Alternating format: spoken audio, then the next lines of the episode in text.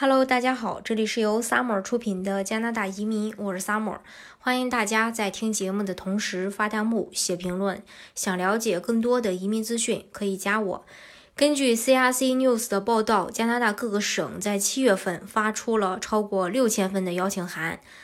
邀请申请人通过省提名雇主担保的形式申请加拿大的移民。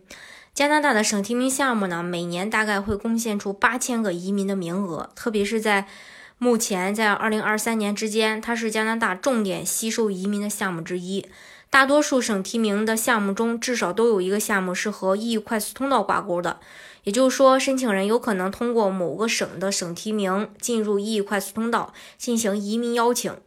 进而获得加拿大永久居民身份。那些获得省提名信信的候选人，可以凭借六百分的加分获得 E 邀请函。提交完整申请后，可以在六个月左右拿到枫叶卡。进入二零二一年以来，以及二零二零年的大部分时间吧，加拿大联邦移民部，呃，都会在 E 系统中每两周进行一次 PNP 项目的单独抽选。七月份，呃，这个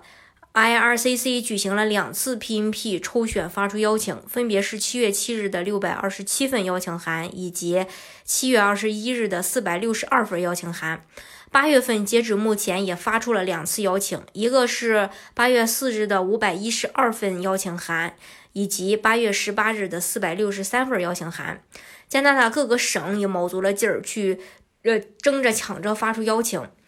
安省七月份狂发六轮抽签，共计两千八百五十二人获邀，全国最多。安省发出是就是安省是发出最多邀请函的省份，在这个七月呢，刚才我提到过，呃，进行了六次抽签，也是今年最繁忙的月份。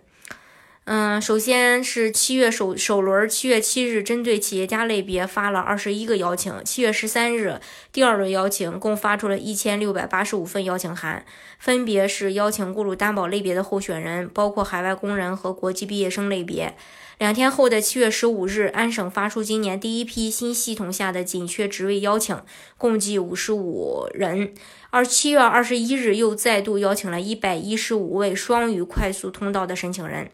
最后一次呢是七月二十七日，发出了一千零三十一份邀请函，给了十八个指定行业的人类资源优先类别。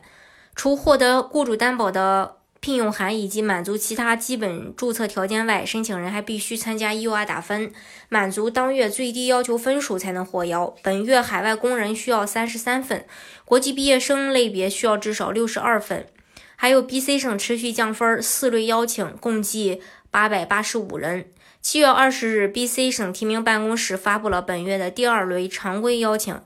邀请了五个类别，共三百八十三位候选人。在本轮邀请中，EBC 海外技术移民只需要达到九十分就可以获得邀请，而留学生类别更低，八十一分。七月二十七日，BC 省。当中的科技类别发出了本月的第二轮邀请，只要申请人打分到八十分就可以获邀。超低的邀请分数对于广大英文成绩不好或工作年限不长的海外科技类别申请人以及刚毕业不久的留学生来说，这绝对是一个呃特别容易达到的分数。BC 省提名项目的要求这么几点：一个是呃五年当中至少有两年相关工作经验，然后。申请人在 BC 省本地雇主不限期雇呃有这个聘用，然后呃语言要求的话，衔接 E 快速通道需要满足雅思至少四个六，如果是普通类别的话，呃 CLB 五左右就可以。萨省呢？咱们再说说一下这个省份，七月份举行了四轮省提名邀请，对国际技术工人类别的快速通道候选人和紧缺职业候选人共计是五百七十份，相较于呃这个六月份的二百五十五份，本月要求人数提升了不止一倍。萨省是加拿大西部草原省份，省提名计划也一直是呃。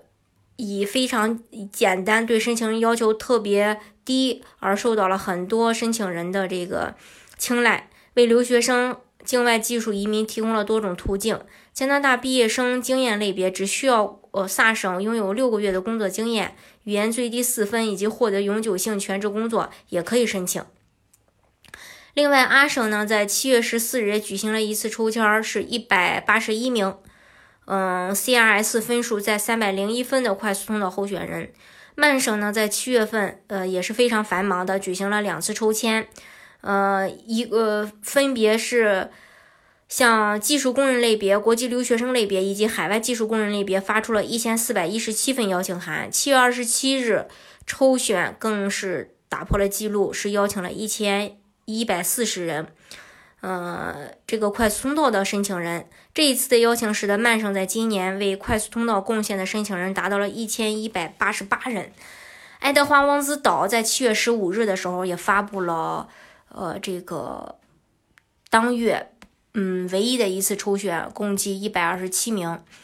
所以说，这个各个省其实也在卯足劲儿去，呃，吸引候选人。当然，在八月份的数据呢。呃，在接下来几天呢，嗯，如果有机会的话，到时候再分享给大家。好，今天的节目呢，就给大家分享到这里。如果大家想具体的了解加拿大的移民政策的话，可以加我。